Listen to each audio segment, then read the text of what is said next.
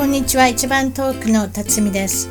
アメリカはカリフォルニア州ロサンゼルスの郊外のオレンジカウンティより世界中で海外で頑張っている日本人の方々のインタビューを中心に楽しく本音でポッドキャストを通じておしゃべりしています。アメリカに来て早いもので28年が経ちました。おかしな日本語犬の声が混じってしまうことがありますが許してください。それでは今日の一番遠くのゲストは海外生活14年カリフォルニア州アーバインからともやさんに来ていただきました。こんにちは、ともやさん。こんにちは。おはようございますですね。そうですね。とりあえず朝撮ってますんでね。はい。それで、あの、日本の出身地から聞いていいですか？早速。はい。あの、日本は神奈川県の相模原市という、えー市の出身です。アナウンサーがなんかされてたんですか？ものすごいいい声してはりますね。いや、そんなことないですけど、あの、ヤクルトスワローズのあの神宮球場で、あの、一時、あの、外野のアナウンスをしたことありますけど、あの、まあ、特にそんな経験はないです。ヤクルト強いじゃないですか。いやー、当時別に大して強くなかったんですけど、はい。なんか最近、最近っていうか私もすちょっと日本のね、プロ野球離れてますけれども、割と上位です、いつもね。なんか、あの、山田選手が随分活躍してるみたいで、僕も詳しくは知らないですけど、ヤクルトを飲みながら頑張ってるんでしょうかね。そうかもしれないですね。ヤクルト菌があそこまでするんですかね。ど、どっかちょっとわかりませんけれども。いやいや。そうですか。それで、香川、かあ、ごめんなさい。神奈川県相模原市。相模原って言ったら、あの、ナンバープレートに相模原ってありません？なあ相模プレートですね。よく、相模プレートのイメージがあるんですけど。はいですよね。そうですね、はい。あとは、奥根島って言ったらどうなるんですか？送り自慢、あの、相模原の自慢ですか？そうです。相模原、まあ、い、あの、比較的東京に新宿まで、あの、電車で40分ぐらいなんですけど、私も調べてびっくりした。そんな近いんですね。あの、はい特急に乗ると40分なんですけど、あの、と東京に住んでる人から、人にはよく馬鹿にされるんですけど、でも相模湖とか山梨県も本当に車で、えー40分ぐらいで非常に近いんで、まあ、自然の豊かな、えー便利でありながら、まあ、自然が豊かかなっていう、えー気はします。高校野球で有名な東海、あ、違う、東海大相模？あ、はいなんていうんですかあそこはそこにあるんですか？相模原市。はい、あの、東海大相模のあるのが、はい、相模原です。昔だったら原辰徳でね、私の昔は相当昔ですけれどもい、やいや、あの、原辰徳選手もそうですし、最近もなんか甲子園で、えー優勝、えーしたみたいです。つい 1, 一年ぐらい前ですか、なんか。そうですか、まだ頑張ってるのやっぱりあれですね、ビッグネームですね、あの高校野球では、ね。僕もあんまり、あの、高校野球詳しくはないんですけど、あの、東海大相模はいつも、ね、毎回出てるんで、えーまあ、出たら応援するって感じです。地元ですからね、はいにわかファンになり、にわかファンになりましたそうですね、にわかファンですね。ええええ。それで日本は、あの、ご兄弟は何人ですか？弟が2人います。で、なんか弟さんもなんかアメリカにおられるんですか？そうですね、はい。あの、ちょうど真ん中の弟が今、えー奥さんと2人でニューヨークに住んでます。うーん。あ、そうですか。はいはい。それで今住んでおられるのが、これはカリフォルニア州のアーバイン。はい、そうです。ちょうど日本の人から一番よくわかるのは、ロサンゼルスの空港から1時間ぐらいのところで、ディズニーランドから20分ぐらいのところですか？そうですね。ディズニーランド、僕の住んでるところからだと、もうちょっと遠いかもしれないですけど、30分ぐらいですね。そうです。30分ぐらいですか、あ、ごめんなさい。私スピード飛ばすんでね。僕はあの、私非常にゆっくりなんで、運転が。実は私たちものすごい近いんですね。多分、距離的にしたら多分5分、10分15分ですか？はい。はい。あそこにあの日系のスーパーマーケットもありますしね、アーバインね。そうですね。いよく、ええ、だから私そこ行かさせてもらいますよ。はい。えっ、と、そんなんで、まあ、あの、今ちょっとちらっと出ましたけれども、日本のスーパーマーケットもあるし、それこそ、あの、アジア系のスーパーマーケットもあるし、比較的、あの、便利なところではありますよね。はい日本人に住むのに関してはね。日本人流は、あの、すごく便利な場所。まあ、アメリカ人にとってもすごく便利だと思うんですけど、特に日本人とかアジア人の人にとっては、あの、似たような人が周りに住んでるってこともあって、すごく便利な場所だと思います。で治安もいいので有名ですね、アーバインっていうのは、この全全米の中でも。はい。あの、比較的、ランキングって、こう、簡単には言えないんですけど、あの、同じ、こう、サイズの街で見ると、アーバインは、毎年、こう、まあ、どのランキングを見ても、あの、まあ、ランクインして、トップ10にはランクインしているような、本当に全米でも稀に稀に見るぐらい安全な街です。私の友達に言わしたら、絶対犯罪をもみ消してるって言ってるんですよ。あのーまあ、僕、隠すために。それ冗談ですけどね、はい多分それぐらいでもあの、まあ、安全だ、治安がいいっていうことで、あ特にアジアの人が今、あの人口的に多くなってきましたね。違いますか？そうですね、最近、本当に特に中国人の方が、えー多く。こうすあの移住してきてるんで、あのうんひ非常にこう人種のメイクアップが変わってきてるっていうふうに言われてますね。そうですよね。なんか、あの、アーバイに行った時にちらっとお話しした人だったら、英語を子供に習わしたいから、韓国から来たって言って。なんで韓国で英語しないんですか言ったら、英語なんか習わせたら、韓国の方が高いっておっしゃったんですよ。そしたらこっちまで引っ越ししてきた方が安いとおっしゃって、親子留学をされての、あのお母さんも何か少し英語学校行かれたりとかして、子供は現地のもう小学校に入れてるっておっしゃったから、うわー、すごい人もいるんだなと思って、でも、後で聞いたら、彼女だけじゃなしに結構そういう人いるって聞きますよね。はい、僕もそういう人何人か会ったことあります。ね？家族留学みたいな、家族語学留学っていうか、まあ、お父さんは韓国に残ってお仕事されてるっておっしゃってましたけどね。はい。うんそれでそのアーバイっていうのは結構その日系企業もありますか？そうですね。あの、日系き、あの、に日本の企業が、こう、アメリカの本社を置いたり、えーしてるんで、駐在員の方も、まあ僕はあんまりよく知らないんですけど、あの、あるにはありますね。はいまありますねマルちゃん、マルちゃんラーメン。はい。僕の知ってるところでは、あとアシックスの、えー北米本社が、えーアーバインにあるはずです。松田もあります。そうですね。松田もあります。もう本当に家のすぐ近くに松田があります。あれ元フォードだったんですよ。フォードミシガンに帰ったんですよ。あ、そうなんですか。その建物に松田が入ったっていうことなんです。そうです。そのまま松田が入ったんですよ。だからまた車屋さんが入ったんですよ。なるほど。それで、あの、アメリカというか、その世界的に有名な、例えばキアであったり、はい。サムさん、あと何があります？えー、まあ、タコベルですね。日本で今、最近、あ最近、渋谷に出て結構行列ができてるっていう、まあ、アメリカでは、あの、非常に格安のタ、コベル行ったんですか？とうとう日本に。あの、そうですね。あの、再上陸っていう形らしいんですけど、あ、あるよ。そういうのあるな。はいでし、マーケティング失敗してるたりするからね、ポヨロコとかでも。あ、ポヨロコもあるやん。違った？あ、そうなんですか？あ僕は、あ、そうですね。ポヨロコは確かレイクフォレストだったと思います。あレイクフォレストか。でも、まあ、まあ、似たイようなンナウトバーガーがアーバイになります。あ、インナーアウトバーガー。でもそのちょっとポヨロコの話させて、私ね、昔々ポヨロコが日本に進出した時に、あ、これ絶対こけるやろな、思ってこけてん、やっぱり。だから、タコベルも一緒の感じでこけてるんちゃうかな。でも今度マーケティングの感じを、展開をちょっと変えたんちゃうそうですね。今回ちょっと高級路線な、まあ、少しおしゃれ路線でこう売り出しているような報道をされてました。タコキャフェですか？う んそれに近いんじゃないですかね、多分。タコキャ、タコベルキャフェバーかなんかそのやったのかな？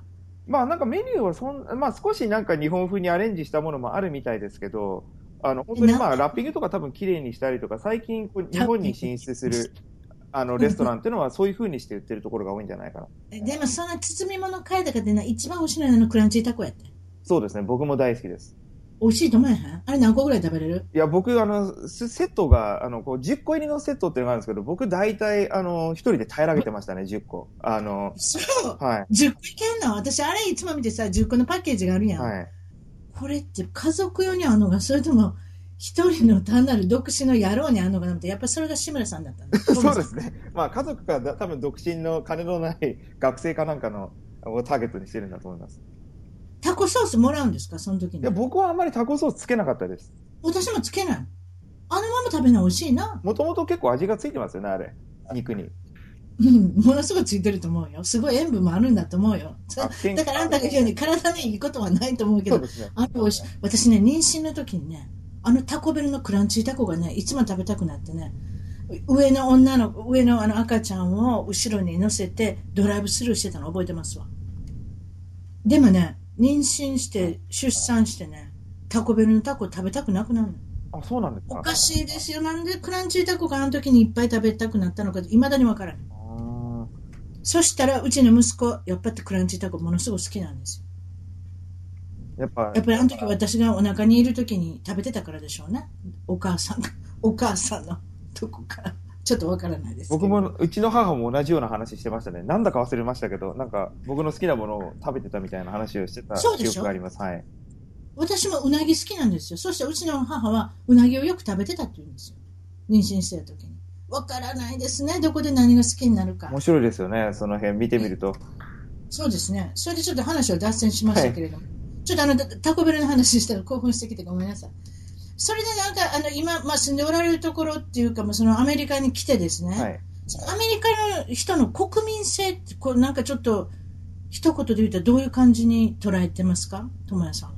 あの、僕はいつもアメリカを、アメリカ人、アメリカってどんなところ、アメリカ人ってどんな人ってこう聞かれたときに必ず答えるのが、僕は本当にこうだって言えないのがアメリカじゃないかと思うんですよね。僕はこう多様性がアメリカのまさにこう、根っこにある、えー部分で、もう本当に極端にこう、リベラルな人もいれば、保守的な人もいれば、綺麗好きな人もいれば、そうですそうでもない人もいれば、もう日本じゃ考えられない。日本ってこう、比較的こう、中央にみんなが集まってて、こう、うん。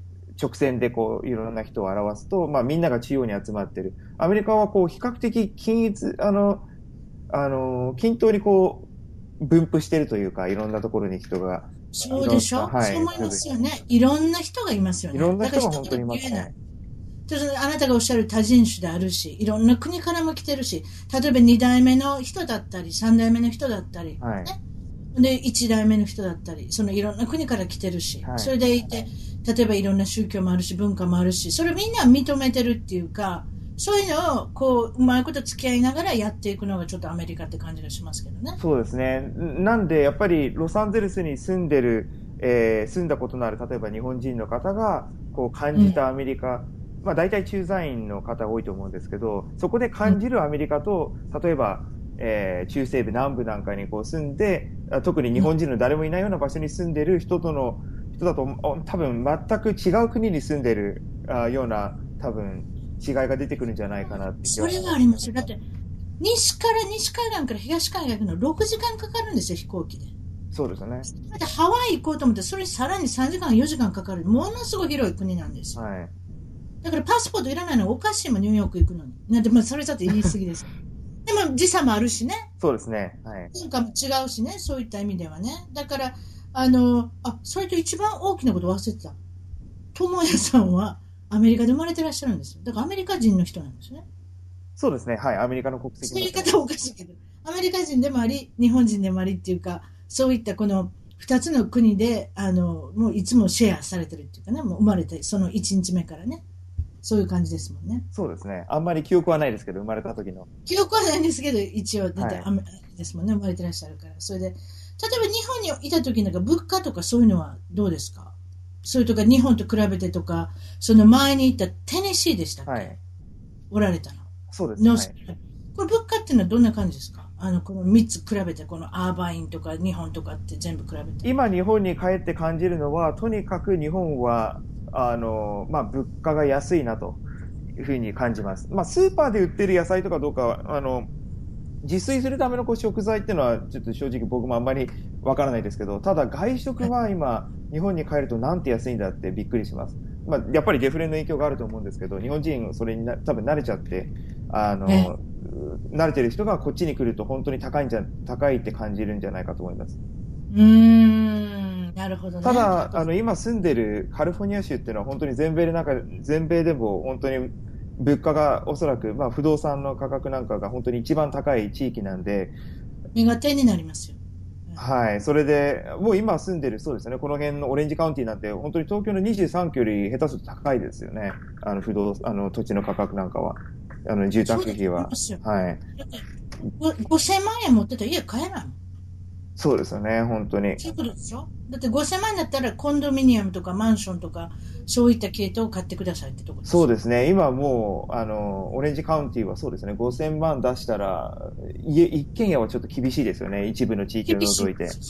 そういうことですよ。だからもっと内陸に入っていかなきゃいけないとか、どどんどんどんどん不便なところに行かなきゃいけない。5000万ではなかなか買えない。そうですね。うんだからそういったところがやっぱりちょっとアメリカの中でも土地が高いし、家が高いし、まあ、安いこともたまにありますけれどもね、あの、スーパーなんかのチラシ見てて、あの、この間ツイッターにも出したんですけれども、この写真撮って出したらみんな、うわーって、安って言ったんですよ。だから、だから安いと思う。だから特にそのヨーロッパに住んでる人、なんでこんな安いもんあるの？とかっていう感じだから、だから、まあ、他のアメリカの州と比べたらちょっと高いっていうだけであってね。そうですね。まだまだ世界と比べたら安いのかもしれない。今おっしゃった日本も今安くなってるので、その辺はね、全然また変わってきてますけれども、はい。あの、とりあえずその智也さんは、どこから人生は始まってるかって、先ほどちちらっと言いましたが、この生まれはアメリカのノースカロライナ州。はい、そうです。そういうことですよね。はい。お父さんのお仕事がアメリカで、あ、お仕事っていうか、まあ、アメリカで大学院はい。をされてたんですね、そのノースカロライナで。そうです。でその時に、おぎゃーって生まれたのが智也さんですか？その最中に。そうです。ま留留学中に。はい、その通りです。それで留学が、留学がお父さん大学院を卒業されたら今度日本に帰るんですよね。そうですね。9か、僕が生まれてから9ヶ月で、えー帰っちゃったんで、僕は全くその時の記憶はないんですよ。うん。あったら怖いな。そうですよね。逆に怖いね。今、ないんですよって、はいって言いましたけど、これあったら怖いですね。そうですね。ええ、何か覚えてたら逆に怖いですね。ええ、それで、まあ、日本に帰られて、まあ、普通の、普通のっておかしいですけども、日本のお子さんとして、でも、さっき言いましたけれども、アメリカで生まれた限りはアメリカの国籍もらえるんですね、その時点でね。はい、アメリカの国籍もらえます。ね、そういうことですね。それ先ほどおっしゃってた、あの、1985年までに生まれた人は二重国籍っていうことですか？それでもいいんですか？いや、あの、僕もその辺は、あの、専門家じゃないんで、詳しくはわからないですけど、はい。そういうことです。で小学校4年、5年の時にまたアメリカに来る機会があると。そうですね、はい。あの、父が転勤、えー仕事の関係で転勤するっていうんで、家族全員で、えーの、ワシントン DC で、あの、首都のある、えーアメリカの首都のワシントン DC の、まあ、本当にすぐ郊外の町に住んでました。その時に弟さんもみんな来られたんですか？そうですね、真ん中の弟も、えー来て、まあ、一番下の弟も、もう本当に生まれたばっかりだったんです生まれたばっかりはい。お母さん大変ですね。3人の男の子と来たんですか？そうですね、母は本当に大変だったと思います。ねそれでもうあれでしょ、現地の小学校にとっと入れられるんでしょ？そうですね、本当大変でしたけど、はい。もう突然気づいたら、まあ、現地の学校に、えー連れてかれて、えー本当にわけのわからない、え連れてかれてー言葉で話している、こう、本当に教室にこう放り込まれた感じでした。そうですよね。だってまだ英語なんて、だって勉強してないもんね、小学校では。なんか父は勉強させたがってたんですけど、あの、早見優の English なんとかっていうのをなんか見てた記憶があるんですけど、そ早見優ちゃんのハワイの可愛い女の子。なんかそ、はいあの、当時、なんかタレントの、そう、早見優っていう、あの、人がなんか英語の番組を持ってて、それを聞かされてたんですけど、まあ、何の、こう、興味も持たずに、本当に。テレビで聞かされてるぐらいやったらね、あんまりね、そんな影響しませんもんね。そんなペラペラっていうか、ちょっと喋れるとこまでいけませんもん。ゆうちゃん可愛いから顔ばっかり見てしまうしね。あんまり、あの、多分そこまでまだ年がいってなかったんで、あれですけど、うんまあ本当に。まあお父さんはなんか今ねうん。今お父さん聞いてやっぱアメリカ B 期なんですね。やっぱそういうところはね。そうですね。やっぱり父の、なんかだ、父の世代っていうのが、ちょうどアメリカに憧憧れを持ってる人が多い世代だっていうふうに聞いたことがあるんで、まあそれに、あの、まあ、うんそれに、えー例、例外でなく、こう、父もアメリカが好きですね、今でも。うんうん。それはあるでしょうね。アメリカの洋画見たりね、そういったはいことばっかりされてたのかもしれませんね。まあそれで、あの、4年生、5年生で、あの、まだ覚えてますか？その頃、印象みたいな。はい、その頃は、その頃のことは覚えてます。うん。どうですか？どうでしたか？いや、一番もう、一番最初の思い出っていうのが、アメリカに本当にただ着いて、おいで最初にホテルに泊まったんですけど、そこで父母、僕を一人、まあ風邪ひいてたんで、僕、あの、あの、その来た時に、ほいで一人部屋に残されて、そしたらハウスキーピングの人が入ってきて、ほいで僕パニックになっちゃったんですよね。ほいで、まあ知ってる単語をただ並べて、 no mother, no mother ってこう、あの、叫んだのを覚えてるんですよ、その人に対して。そして、後から、まあ出てたんですけど、まあただ電話 telephone book を置きに来ただけだったらしいんですけど、あの、まあ、 no mother っつったら、お母さんいないんだよって、こう、なんか、あの、なんか、お置いてけぼりにされた、こう、捨てられ逆にねたね、子供のかのような、まあでも、 no mother, no mother ってのは覚えてます。もう、その時本当知ってる二つの単語だったんで。あ、でもあれやね、その人何も言わなかったからよかったかもね。今話聞いてたら、小学3、4年生、5年生の男の子ホテルに置いといたら、捕まるね。ね、そうですよね。僕、小学校多分3年生だったと思うんですけど、その時。そその時お母さん分かってはれへんから、お父さん分かってはれへんからかもしれへんけど、法律にもあるもんね。そうですよね。さすがにまずいですよね。14歳以下の子は置いといたらあかんのかなんか、なんかあるんですよ。14か15か。なんか、なんかあるんですよ。うん。でもよかったね。何にもなくて。よかったです、その時は。そうもっとパニックるやん。お父さん、お母さん。こんなとこまで来て犯罪した。何犯罪したんですか？子供置いてきただけって。日本の感覚でだから住んではちょっとまずい時もあるんですよ、そういう時そうですよね。あ、そんなんで、それびっくりしました。 No mother って言ったんですか？ No mother って言ったの、それはもうはっきり覚えてますね。ああ、そりゃそういう時に覚えてますよね。自分でパニックってるっていうのは、なんとなしにちょっとえあの分かってきますけれども、それで、それでまあ日本に帰るわけですよね。2年っていう、その、あの、まあ、いろんな初めてのこともあって、英語も初めてで、で、少しやっぱり、発音なんかはあれでしょうね。良くなったでしょうね。そこで覚えてきたらね。はい、もう、英語の多分基礎になる部分っていうのは、そこで英語を学ぶために、こう、えー必要な、こう、なんか、そ、あの、素地みたいなものはそこで養われた気がします。ね、ね、このどういうふうにやっていくかっていう、この簡単な英語で、それで、まそれでまずすぐ中学じゃないですか、どっちにしてもね。中学校からだったら英語が始まるから、英語の成績とか高校とかずっと良かったでしょ、そうしたら。そうですね。こあの、中学の時は本当に、あのー、まあ、英語は、あのー、良かったですよね。うん、うん。で、すぐ日本の学校に慣れましたか？あの、もともと行ってた小学校に帰ったんで、友達なんかはそのままだったんですけど、やっぱりちょっとこう、アメリカと違う面があるんで、そこで少し、えー自分の中で葛藤はありました。どういったところが違ったと覚えてますか？はい。あの、やっぱり日本は、こう、周りに、小学校の、まあ、アメリカでも、あの、小さい時は、ティーネイジャーなんかの頃は、やっぱり周りと、周りにある程度合わせなきゃいけないっていうのがあるんですけど、それは日本に帰ってきて特に強く感じました。例えばみんな、こう、同じ自転車に乗らなきゃいけないと、ちょっとでもこう、ママチャリみたいに乗ってると、なんかば、バカにされたり、少しでもファッションが、こう、みんなと違うと、そこを指摘されたりとか、髪型を指摘されたり、こあう、そういうのがあったんで、やっぱり自意識過剰になっちゃいますよね、最初。普通でいなきゃいけない。みんなで一緒にいなきゃいけないっていうそのプレッシャーですかね、やっぱね。そうですね。やっぱり、まあ、みんな、まあ、普通っていうのはやっぱりみんなに合わせろってことですよね。うん、だからちょっと違った感じのことしたらすぐ頭叩かれるっていうかねそうですね。逆に言えばなんかちょっといじめられたり極端に言ったらいじめられたりする人とかも話聞きますもんやっぱその帰国子女っていうあのことの悩みとかも、まあ、その高校行かれたら帰国子女の人が結構いらっしゃったんですって？はい。僕は、あの、帰国子女が3分の2の高校に行ったんで、あの、それはすごいなはい。3分の1すごいなそしたらもう英語あ喋れて当たり前とかそうですねドイツ語喋れて当たり前みたいな人がいっぱいいたんですか？そうですね。あの、だったんで、僕は、その中では別に特に特殊な存在ではなかったっていうのは、あの、また、これまた地元の相模原の田舎の、やっぱ公立高校、公立中学から、こう、行った身としては感じました。本当に、まあ、またカル、ある意味カルチャーショックですよね。帰国子女でその日本に馴染めないとかアジャストできなくて悩んでた人いました？いや、なんか、あの、基本的にはもう日本の中学をスキップして、えーもう日本の中学を終えて、こう、そのままこう、高校、日本の高校に入るっていう子が多かったんで、あの、あんまりそういう話は聞かなかったですね。うーん。あそうですか。はい。たまにいますもんね。だから日本に馴染みきれなかったっていう、まあ、番組にも番組にもそういう方いらっしゃってましたけど、はい。それで、まあ、その、まあ、常に、常にアメリカ国籍とか、常に常にやっぱりアメリカ人である。そしてお父さんがアメリカが大好きな人であったっていうところで、やっぱりそれでその高校、そしてまた大学になって、今度はまた留学してみたいなっていう気持ちがあれですか？訪れるんですか？そうですね。もっと、あの、アメリカから帰ってきて、ち小学校の時に、えーずっとアメリカに対して、こう、もう一度行ってみたいなという思いがあったんで、留学は常に頭の片隅にありました。自分のルーツですもんね。はい。そういった意味ではね。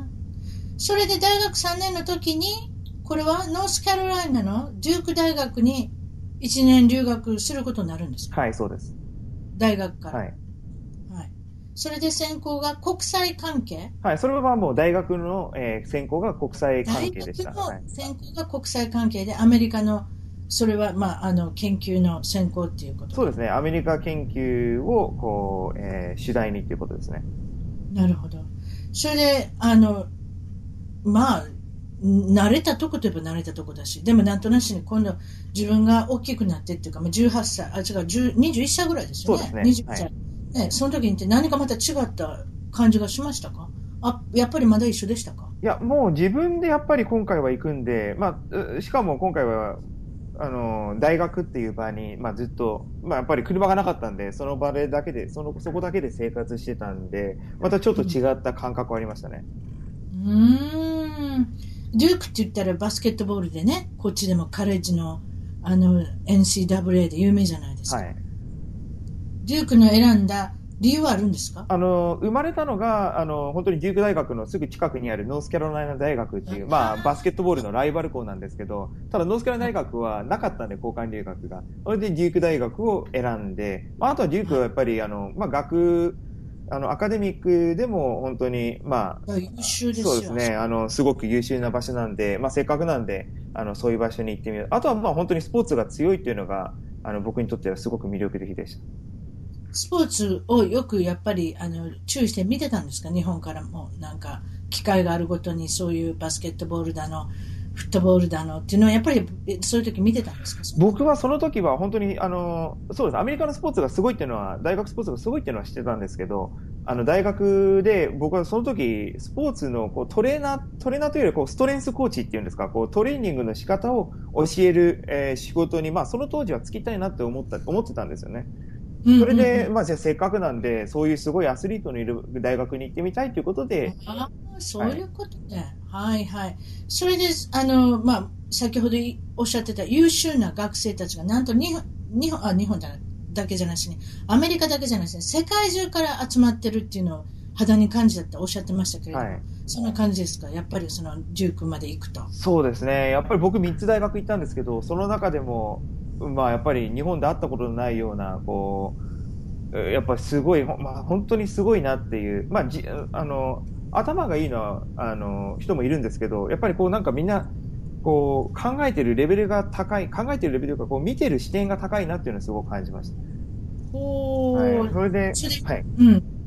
打ち合わせの時言ってくれた、なんか一人の二十歳、まだ二十歳の女の子がなんかいろんなことを考えたり行動に起こすんですって？そあそうなんですよね。僕があの取ってたスポーツ経営の授業を一つ取ったんですけど、あの、大学、リュークにいるときに、それで隣に座ってた女の子が、えー、まあ、ちょうどこの、その時にクラスにゲストスピーカーが来てて、まあ、有名人ゴルフトーナメントを、まあ、有名、本当マイケル・ジョーダンとかチャールズ・バークレーなんていう有名なアメリカの副大統領なんかが参加する結構有名なセレブリティ、あの、有名人ゴルフ大会を開催してる人が来てくれて、その話を聞いて、まあ他の人は、ああ、面白いななんて聞いてたんですけど、その女の子は、その話を聞いた後、その人に直接、えー、話して、えー、僕、私もこのトーナメントを自分で開きたいんだけど、なんていう話をして、本当に、あのー、まあ、それを企画しちゃうんですよね。それを見て、僕より年下の女の子が、うん、あのー、本当にビジネスを自分でこう始める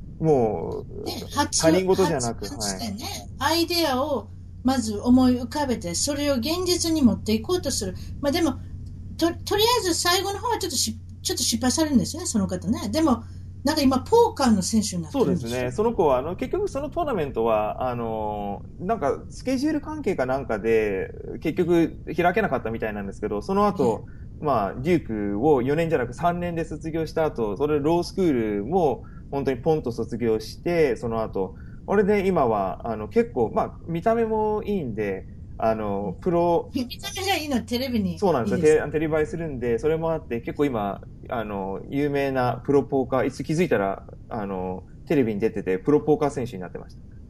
あ、びっくりしたんですか？あなた、たまたまテレビ見たときにいたかそうですね。あの、しばらく連絡取ってなかったんで、あの。あ、それで、それでもあれですか？あの、すぐ調べたんですか？あの、ネットで。はい、ネットで調べたら、あの、プロポーカー選手やってるなんて言うんで。本当、はい、わあ、わからないもんですね。どこで有名人に会ってるかなんて、隣の席にいたとかね。そうですね。あと、ジュークでなんか、その、有名に、だから結局、NBA に行くような選手がいっぱいいたんでしょ？そうですね。その時、あの、準優勝したんですけど、あの、まあ、残念ながら優勝じゃなくて準優勝だったんですけど、僕のいる年は。あの、ただその時は、本当にチームの、その時いた多分5、6人、5人、5人かな ?5、6人 NBA に、えー、行ってですね、その時僕が住んでた寮がちょうど、あの、NBA 選手が住んでる、あ、NBA 選手、あの、大学のバスケットボール選手が住んでる寮だったんで、今、あの、NBA に、そう、NBA 行った選手が3人です。3人いて、そのうち有名な、有名な人は？あ、有名なのが JJ レディックっていう、今、あの、当時最優秀選手を取ったその年に、全米で。あの、はい、JJ レディックって今、クリッパーズでやってるんですけど、あの、その選手が、あの、2階に住んでましたね。あ、そう。どんな感じ？普通ですか？ああいう、あの、スターの人は。いや、あの、やっぱり問題を起こさないようにっていう気もあって、あんまりこう、あの、そんなに大騒ぎはしてない。まあ、ただ、あの、まあ、やっぱり学生だなって思うような行動を、は取ってましたね。当時は。やっぱり若いですもんね、まだ19、20歳の方。19ぐらいじゃないですか？もちろん大学から NBA に行く人もいるし、最近だったらもうそれこそ高校卒業してすぐに入る人もいるしね、だんだんだんだん NBA の世界も変わってきましたもんね、そういう、ね、変わってますね。うん。それで、ごめんなさい、単純なことなんですけど、クリッパーズの選手とか NBA とか大学の選手、背が高いでしょ？どれぐらいあるんですか、背が。いや、僕、あの、その時に暮らしてた5人、みんな2メートル、あの、3人ぐらい2メートル5センチぐらいです。2メートル6センチ。2メーターその人のために大きな家買わ買わなきませんね。そんな大きい人だったら、ね、僕たちと変わらないサイズの部屋に住んでましたね。本当に狭い部屋の、寮の部屋なんですけど、そこに、あの、みんな、NBA 選あの、NBA 選手あの、バスケットボール選手たちが、同じ部屋にこう、二人、二人部屋なんですけど、大柄の選手が二人で住んでました。ベッドから足出ません？ツインベッドのシングルベッドやったら足出ますでしょ？どうやって寝てるんだろうってやっぱ思いますね。だって寮のベッドって言うと普通トゥインしか入ってないですよ。いや、本当に狭い部屋で狭いベッドです。うわ足半分ぐらい出して寝てたのな。うわ大きいこらいね。そろそろ何食べるんですか？待ってごめんなさい。私主婦ですんで、そういうことばっかり考えてるんですけど、何の、どういうものを食べてるんですか？そういう選手の人っていうのは。いや、僕はね、そこ実は興味あった部分で、僕の本当に興味があったのが、なんでアメリカのスポーツってこんな強いんだろうっていうのは僕は、そう。それを知りたくてアメリカに行った、あの、そうっていうのもあるんですよ。それでちょっと注意して見てたんですけど。お願いします。あの、はい、あんまり特殊な食事はしてないんですよね。そういう NBA に行く選手たちの食事もそうなんですけど、あの、うん、でもみんな自分で考えてるんですよね。そのチームで教えられて、栄養学の基礎的な知識を教えられて、うん、そして自分で、あの、チームにこれを食べろ、あれを食べろって、こう、量で言われるんじゃなく、自分で、あの、本当にみんなと同じ学食に行って、こう、工夫するんですよね、取り方を。まあ、ほん、ちょっとこう、油の多いものを取ったりとか、多分そういう工夫をしてるんだと思うんですよ。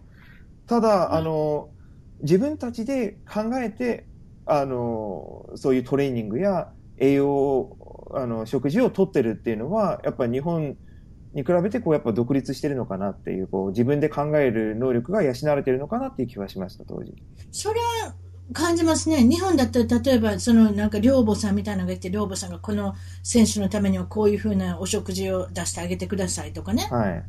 例えばスポーツ選手なんかでもそうじゃないですか。みんな寮母さんみたいな、その、あの、プロの野球のその寮のおばさんがいていっぱい作ってくれたりとか、どこ行ってもなんとか。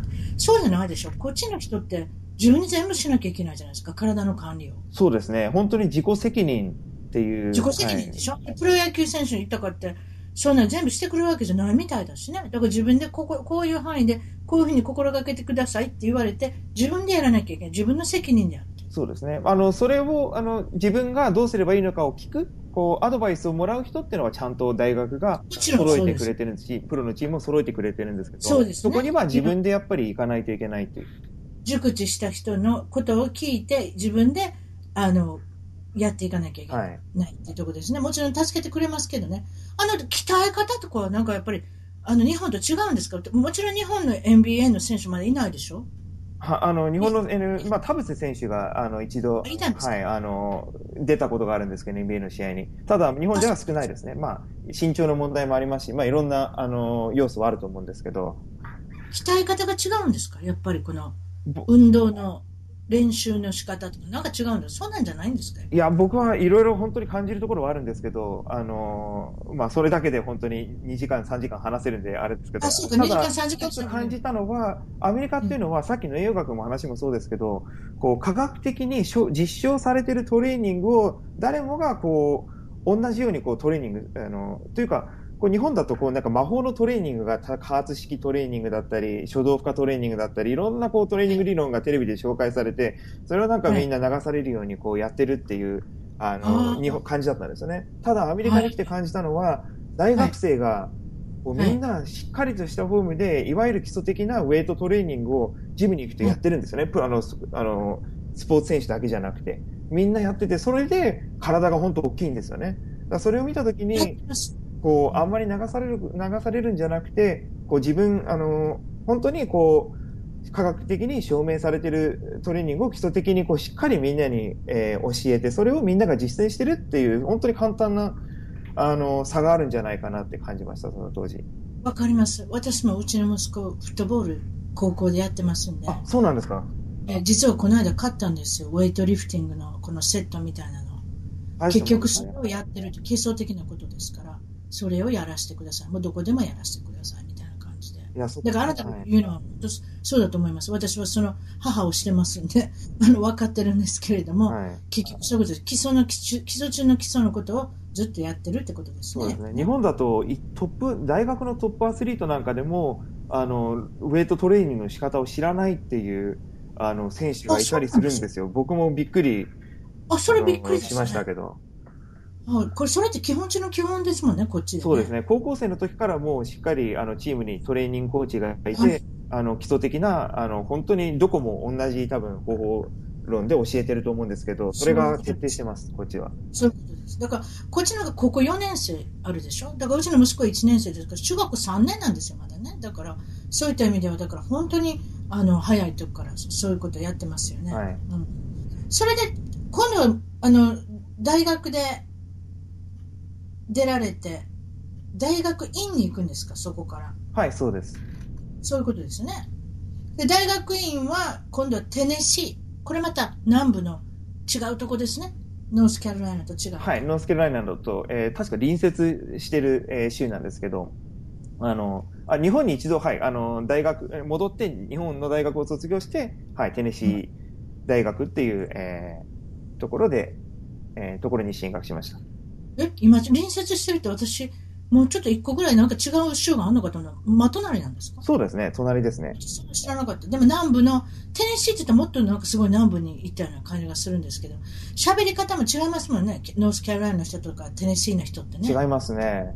カリフォルニアと違いますね。ダーダーダーって喋り方。そうですね、まあそんな感じだと思います。そうでしょ、はいちょっと言ってみてください。ど、どんな感じです僕か何が？あの、あの、正直、あの、あんまりそれに染まらな、全くそれに染まらなかったんで、うんあの、わあの、よ、あの、真似できないんですけど、真似できないんですか、うんソーダのことポップって言います？あの辺。どう言います？ああ、ポップって言いますね。あんまり意識したことないですけど、確かに、あこっちでもポップって言いませんか？言わないですかね？言わない。ポップ言うたら、あ、ポップ言うたらあの辺から来たなってわかる。なるほど。うん。あと、ネブラスカの子もポップっていうな。ああ、このね、ポップソーダ論がね、あるんですよ。みんなこっちの方はソーダですよ、そうですね。うん。で、ポップって言うたら、あ、こいつあの辺から来たなって、こうなんとなくわかるんですよ。なるほど。でもまあ、テネシーに行かれて、あそこはまたフライドオクラ、フライドチキン、フライドフライドオクありません？な、多いですよね、本当に。あの、揚げ物料理。こってりした食で事、あしょはい、もう大好きです。大好き？なんか珍しい日本人ですね。なんか日本人やったらなんかしつこいからなんかちょっと、うってきそうで、あ、そんなんいけるんですか？結構。ほんで、ポパイとかのチェーン店とか懐かしいでしょ？いや、懐かしいですね。ぼ僕、あのーまあ、こっちでも別にありますけど、ただ、当時あるけど甘いのはないぞ。あ、そうですか？あのーいや、もうでも本当、当時それば、そればっかり食べてました。うーん、ほんと。うん毎日でもいけるわけ？や。それで、あの、またそのスポーツの、まあ、スポーツの経営学をそこで大学院で学ばれるってことなんですけれども、ちょっと教えてもらいます？これあんまり聞いたことないような専攻、日本ではあんなあんまり聞いたことないですね。そうですね。あ、もともとあの僕、えーちょっと前に戻ると、あの、スポーツトレーニングをまあやりたくてアメリカに行ったんですけど、デュークの、こう、大学のスポーツを見て、こう、本当に、こう大学、ね、大学の一チームに過ぎない。まあ日本だと大学スポーツなんて、まあ、早慶戦ラグビーなんて有有名なことは有名ですけど、ただそれとはスケールの違う、こう、ビジネスになってるっていうのを目の当たりにして、こう、デューク大学なんかだと本当に毎試合、テレビの有名なスポーツセミ局の ESPN とか、もう全米放送のネットワーク局で。毎試合こうやるぐらい。俺で大、その時コーチは数億円のお金を、バスケットボールのコーチは数億円のお金をもらって、こうやってるんですよね。それで、あの、スタジアムは、あまあ、アリ、小さい、まあ、デュークのアリーナは実はちっちゃいんですけど、それでも有名で、ただ、そこが毎回満杯になって、あの、もう本当にチケットを取るのが、本当大変なんですよね。高いですね。その当時、本当に、ノースキャロラ大学との試合だと4000ドルっていう値段が。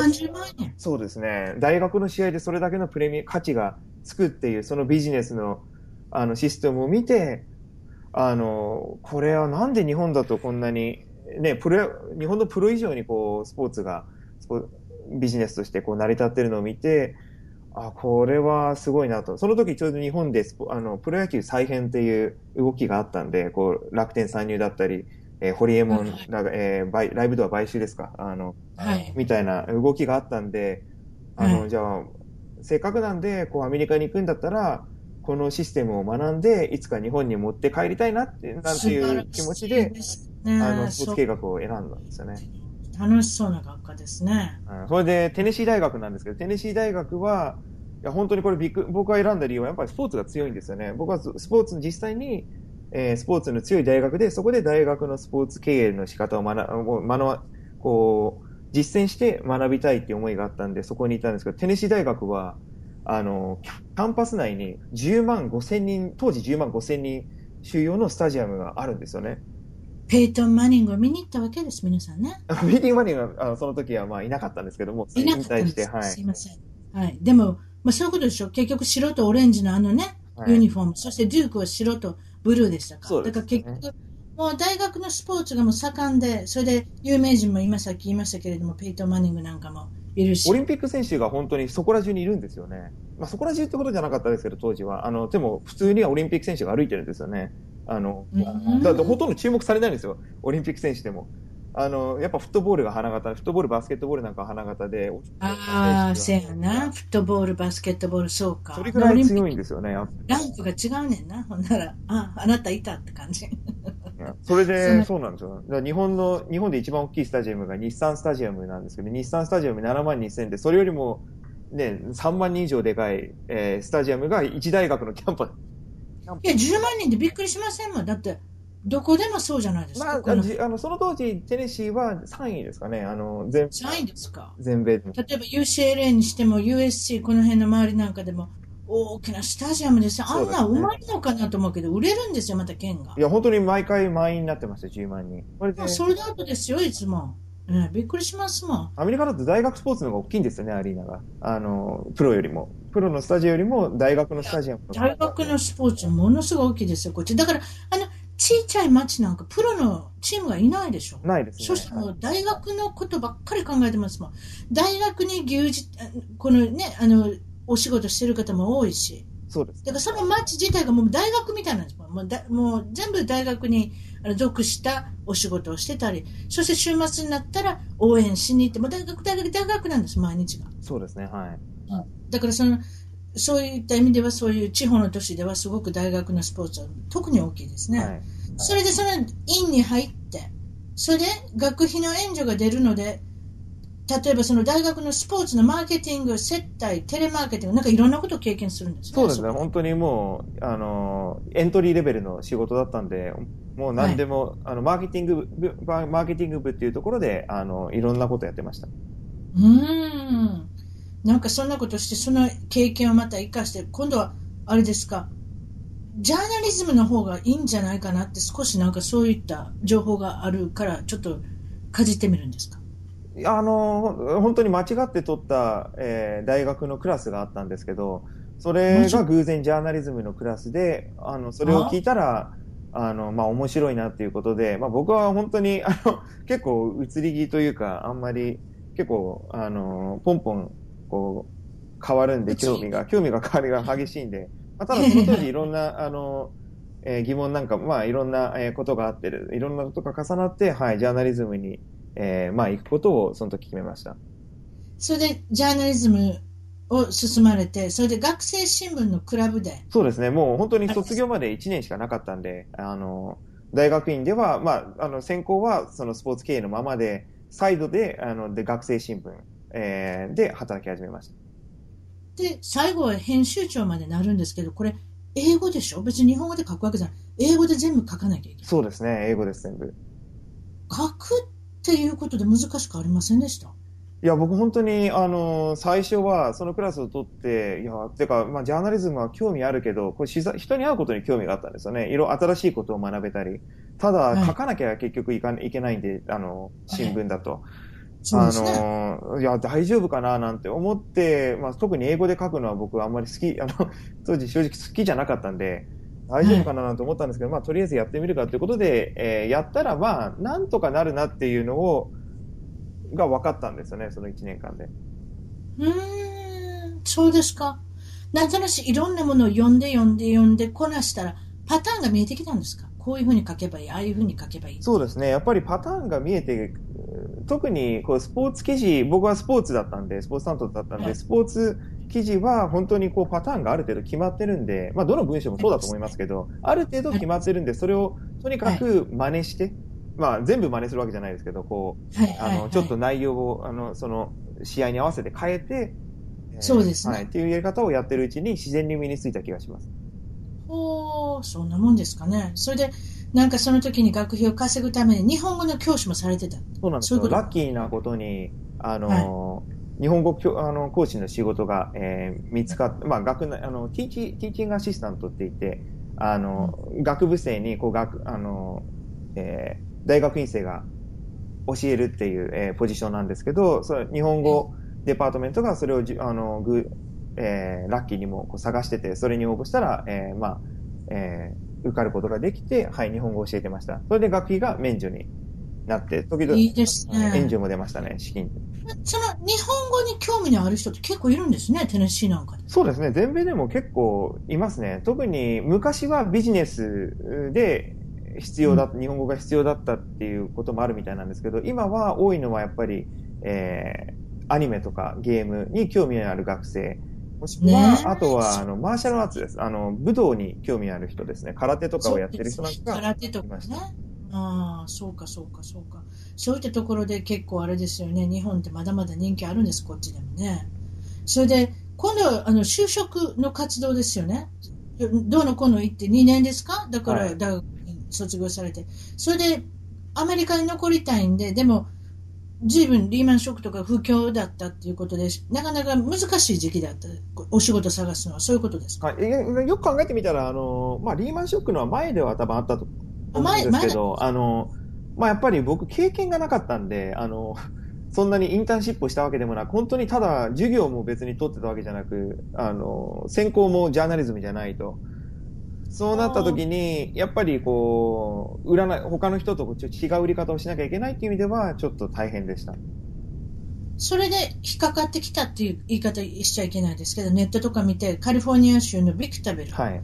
これはどういったことですかね、まあ、ロサンゼルスのダウンタウンから1時間半ぐらい入ったところいや、もうですかね。2時間ぐらいかかりますね。2時間か、ごめんなさい、2時間ぐらい入って、ちょうどこのラスベガス行く途中のあのアウトレットがあるようなところね。そうですね、はい。あの辺がビクタベルとかバーストとか、はいああいうアップルバリーとか、そういうちょっと内陸部のそうです。あのとこなんですけれども、そこでなんと新聞社にはい。あの記者として雇っていただけるって。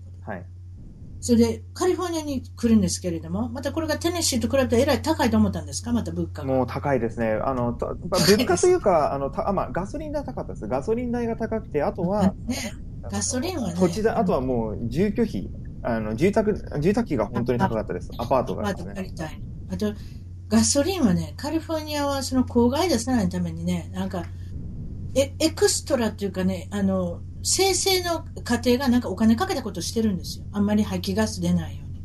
はい。だから税金をいっぱい払わなきゃいけないんですよ。だからそれで高いんですよ。だから私この間ハワイの人に聞いて、ハワイの人は安かったんですよ。そうですね。当時本当にハワイとテネシーが、あの、ナンバーワンだったのを覚えてます。だから今今でもてあの今はハワイが安いんですよ。私びっくりしました。でもまあしょうがないですね。あの、まあ公害出さないように。で、昔は本当にスモークあったんでね、もうスモークなくなったんで、やっぱりちょっとお金出してでも綺麗にはしてるんですよ、一応ね。はい。えー空気は綺麗。それで、比較的田舎ですね。ロサンゼルスとかと比べたらね。で、田舎プラスちょっとせ低所得者層の人が住むイメージがあるんですが、そんな感じですか？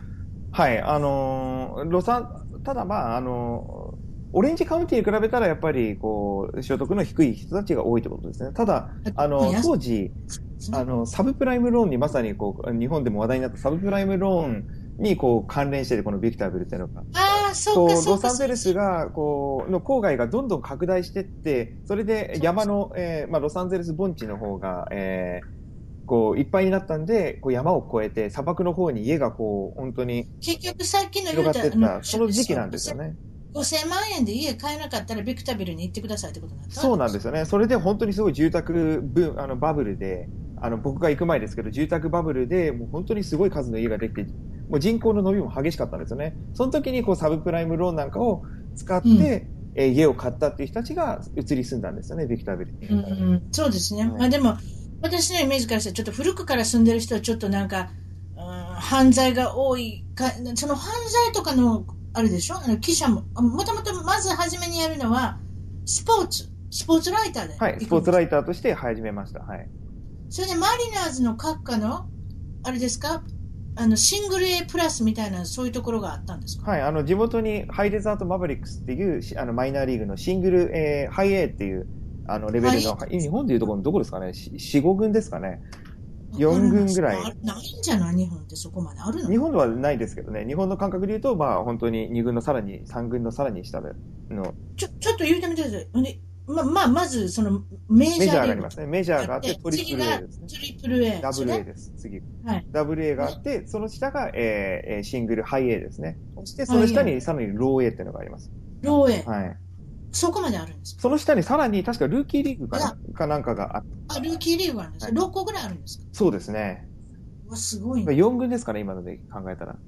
1、2、3、4、5ぐらい。まあ、いえば後でもう一回数えますけれども、とりあえずでも、何回も、何段階もあって、メジャーリーグのなるっていうことは、それだけ難しいってことの意味ですね。こんだけあるそうです。ね。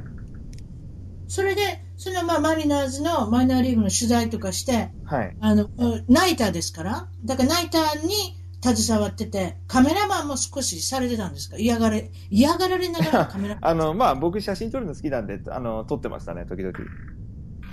ですね、本当のカメラマンがいるから、お前、ちゃちゃ入れるなってまあ、あんまり、いや、あのね、カメラマンがいるんで、その仕事を撮るなって言われるんですけど、この仕事してると。まあ、ただ、僕は、あの、木を伺って、こう、時々撮ってました。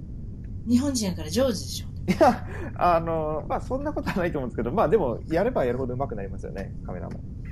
でもそれ、今まで大好きだったスポーツのことを逆にこれ携わりすぎて、はい。ちょっとなんかスポーツがファンじゃなくなってしまって、記者になったから、ちょっと感覚がちょっとあれなんですね。変わるんですね、心の中で。やっぱり仕事、まあ、もうスポーツ経営をやってる時からそうなんですけど、あの、旗から見るとやっぱり、あの、本当に、こう、毎日スポーツを見て、お金、普通の人がお金を払ってやる、あの、ことを、こう、仕事、むしろお金を、あの、もらって、こう、やる、やれるっていうのは、本当に、ね、あの、時々羨ましがれることもあるんですけど、ただやっぱり、ファンになっちゃいけないんですよね。記者はファンではいけないんで、本当に第三者の視点から常に見てなきゃいけない。それから毎日同じことをやるんで、やっぱり、あの、こう、僕の場合特に秋が早いんで、あの、やっぱりまあ、ちょっと変わってくるんですよね、感覚が。仕事になっちゃうんで。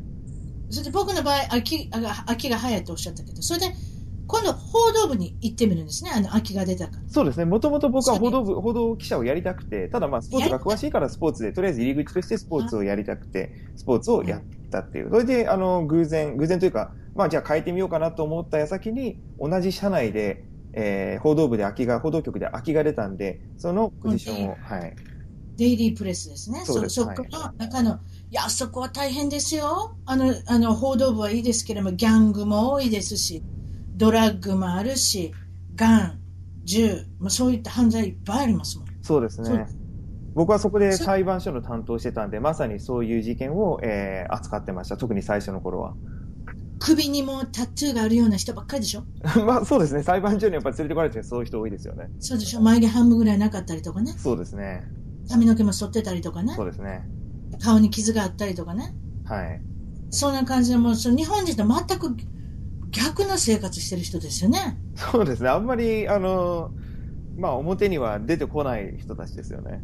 智也さんからはまあ全然違う感じの人ですよね。いやーまあ僕も、あまあそうですね。僕はあんまり、あの、そういうの、そういうことにた、あの、関わったこ首とないんで。にないでしょ？首にタトゥーないでしょ？智也さん。いくらアメリカ人化したとはいえ、首にまでタトゥーしてないだいやーまあタトゥーはしてないですね、そもそも。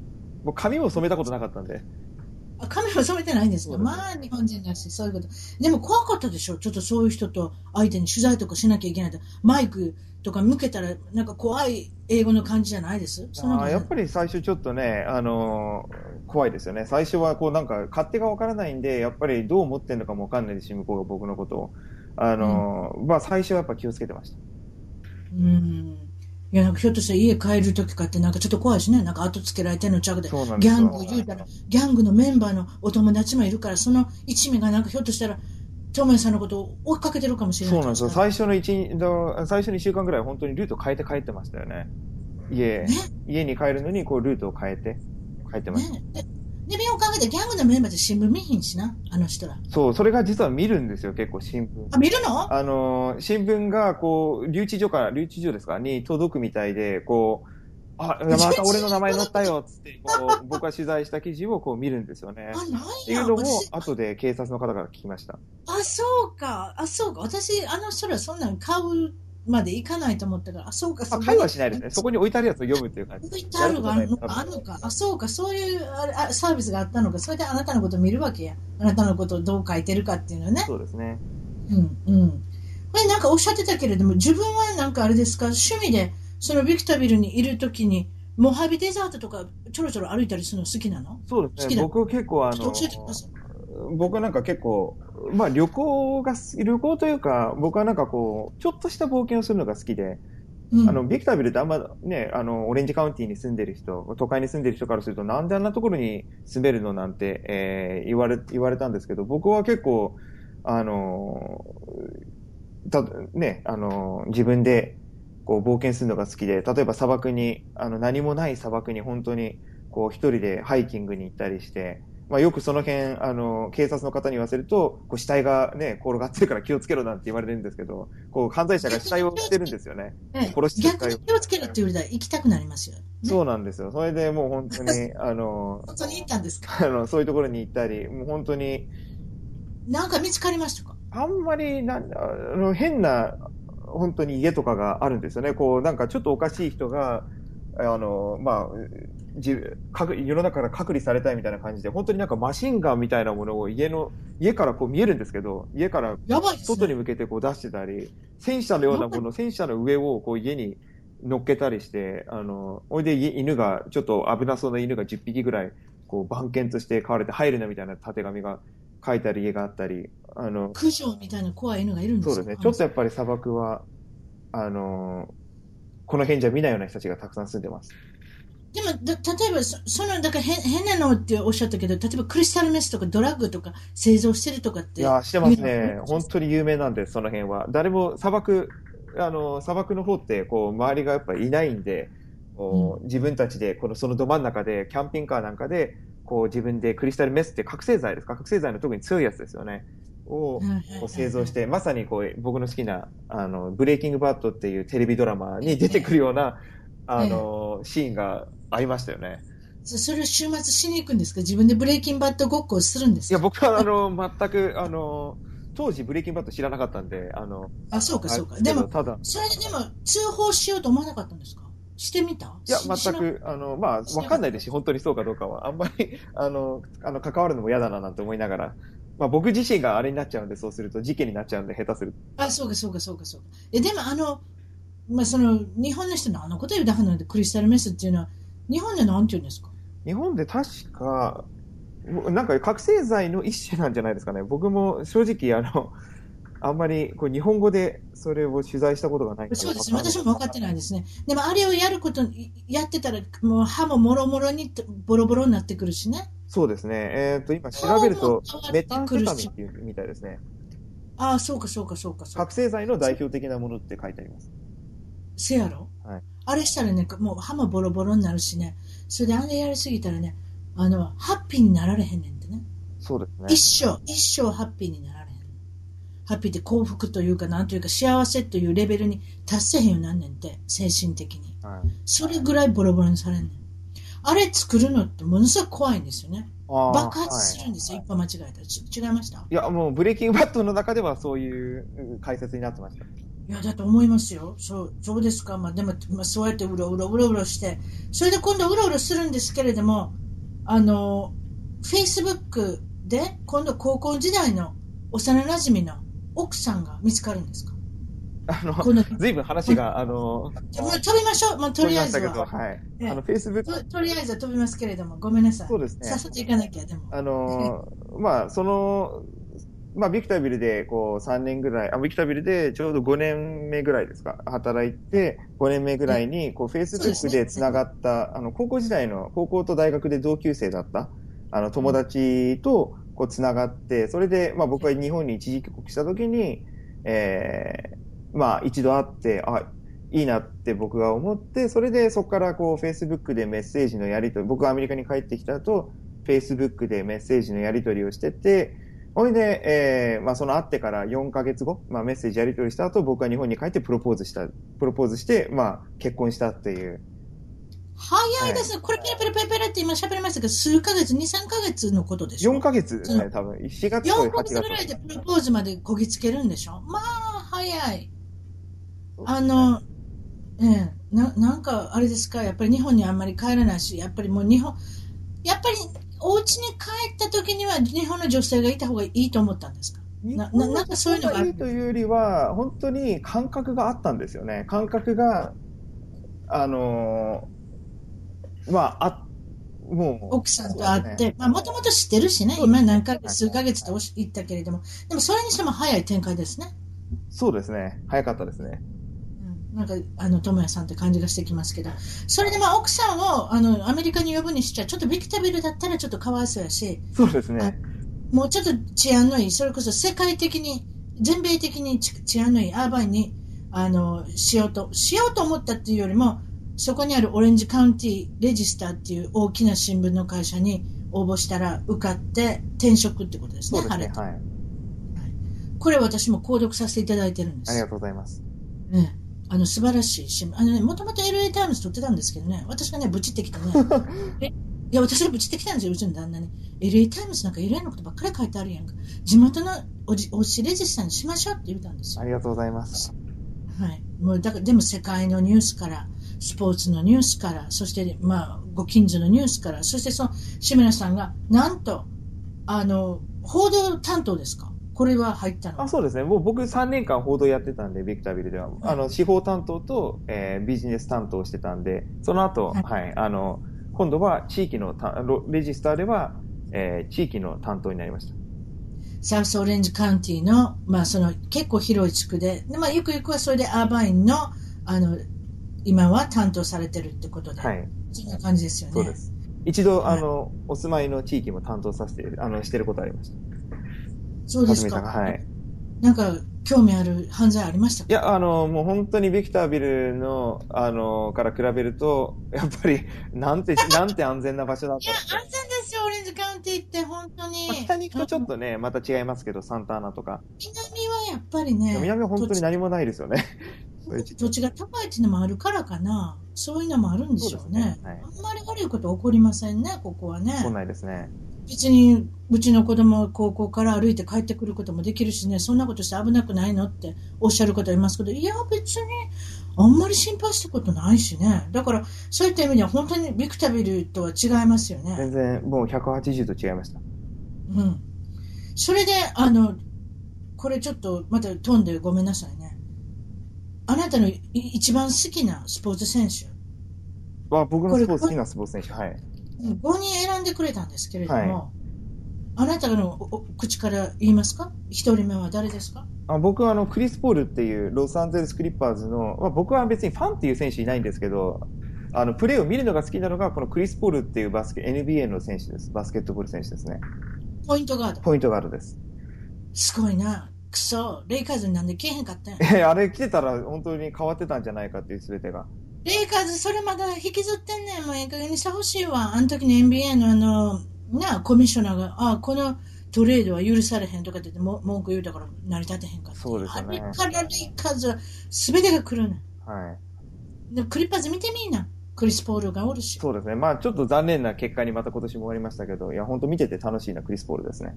すごいですね、あの人はね。あと次、ステファン・カリー。そうですね、ステファン・カリー。今、に日本でもなんか結構話題になってるみたいですけど、かっこええやん、それに。みたい僕はあまり、あの、僕は本当になんかあの、ね、面白い。あ、ごめん、私女性だから。そうですねあ。の人だあの人だってファッションモデルしてはるやん。今なんか、あの、メンズのブランドで、ちょっと忘れたけど、リミテッドじゃないわ。なんかそういうの、まあ、あの、なんかのチェーン店のスポークスマンやってはるよ顔がいい。そうよ。あなたモール行ってみなさん。あの人の店みたいなのがあるのよ。あの人の店であの人だけじゃないけど、な例えばアメリカンイーグルじゃないわな、なんとかな、メンズリミテッド、なんか忘れたけど、ななんかのそのイメージのキャラクターやってはんの、あの人。いや、やっぱりスリムですもんね、体も。女性には人気の出そうな選手ですよね。ごめんね。ちょっと顔から入っていえいえもでもあの人、マウスピースを口に加えて面白いな。なんか、フリースロー打つときにいつもくちゃくちゃしてますよね。マウスピースを出して、出しくちゃくちゃしてるな。あの、マウスピー。ス売れてるやろな。どこのメーカーか知らんけど。あんだけあの人の宣伝してもらったら売れるやろな。そうですよね。でもだから、なんでマウスピースするかって言ったら、危ないのもあるけど、あと、あの人ら歯と歯と、あの、こすり合わせて歯が減っていくねんね。知ってた？いや、知らなかったです、あんまり。まあでも、うん聞いたことありますけど、はい。歯医者の人に聞いたら、ギーって噛み締めるから歯減るねんってだからそういうマウスピースをしなダメ。あの人のシュートすごいね。どのかアングルでもやりますね。そうですね。超人ですね、あの人こそ。すごいですよね。もう本当になんかこう、一般人が、のバスケットボールの仕方を変えたともなんか最近やっぱ言われますよね。もうスリーポイントやっぱりの重要性が NBA です高まってますごいよね。。スリーポインター。3点ばっかり入るあの人。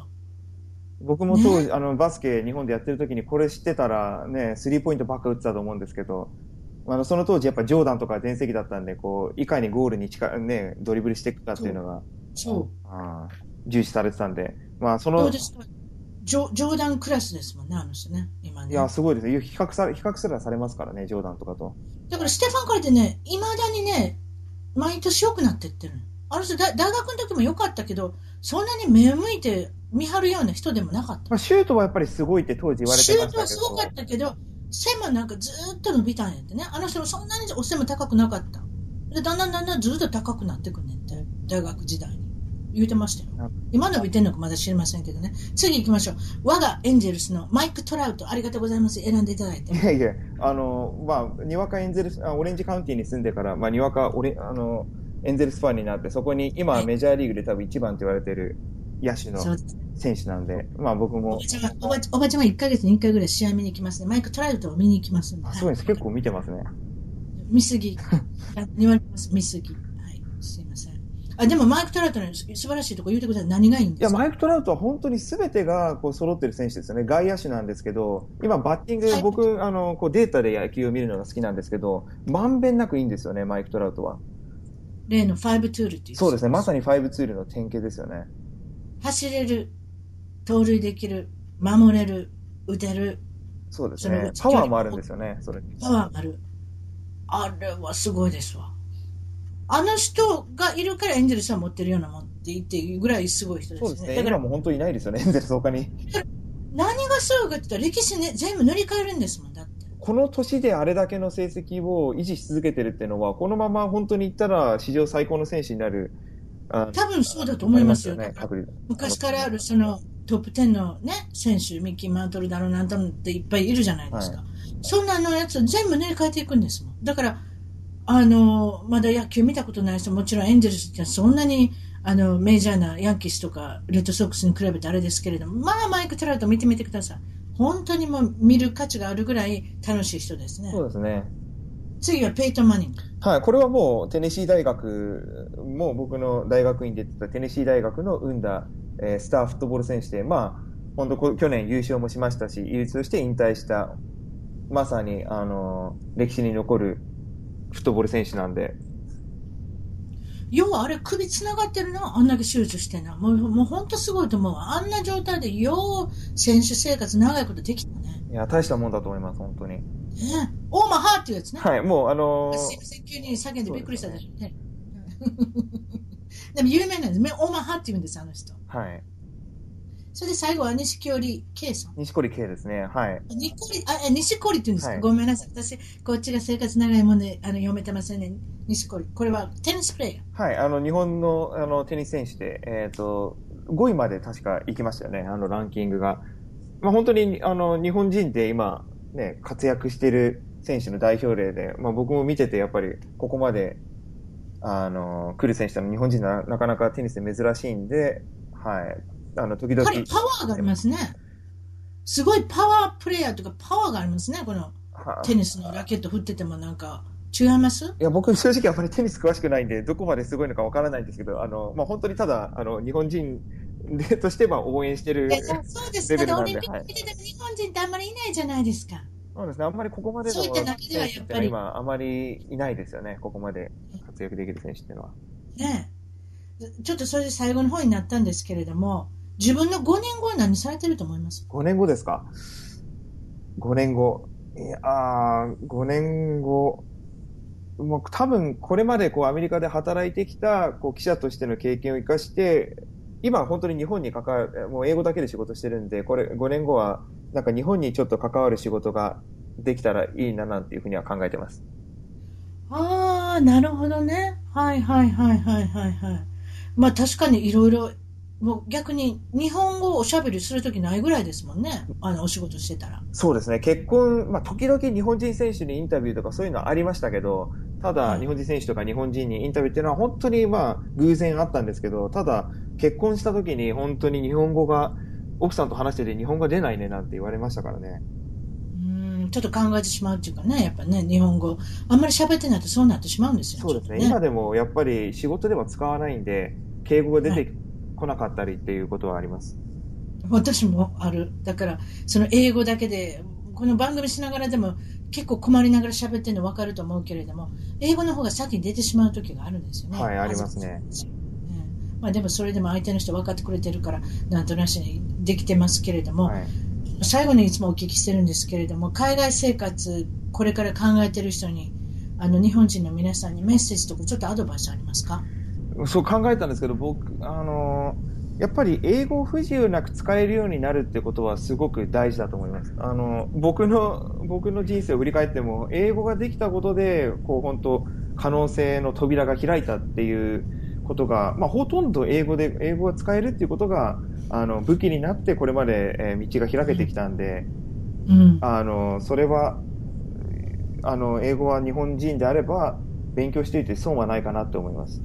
それはもう本当に日本人、こう、世界中どこに行っても、まあ、ほぼ通じるし、いろんな人と本当に仲良くなれるんですね。友達になれますし、人間関係を作れるっていうのは、あの、本当人生、僕、あの、楽しんでやってるのはそのおかげかなっていう気がしますし、あとは本当に、日本で英語喋れると、あの、受験とか、もう本当にそのレベルの話になるんですけど、受験で本当に圧倒的に有利になるんですよね。たとえ海外に出てこうなんて思わなくても、例えば受験で本当に有利になったり、就職でも、あの、はい有利になるっていう思いをしてるんで、僕は、はい。あの、ぜひ、海外に出る人も出ない人も、英語をやっておいて損はないかなっていうふうに思います。わかりました。ありがとうございます。今日はお忙しい中、あの、時間見繕っていただいて、本当にありがとうございましたい。えいえ、こちらこそ楽しかったです。もしよかったら私のことを取材してください。あ、違った。ごめんなさい。はい、ありがとうございました。はい、失礼します。はい、どうもありがとうございました。番組ではあなたの海外生活のお話をメールでぜひ一番トーク at gmail.com まで送ってください。あと新しいエピソードの情報は SoundCloud CLOUD または iTunes のポドキャストのアプリから購読、フォローをするといち早く視聴できます。まだ始めたばかりの一番トークの Facebook、Twitter をフォローして海外の輪を広げていきましょうね。よろしくお願いします。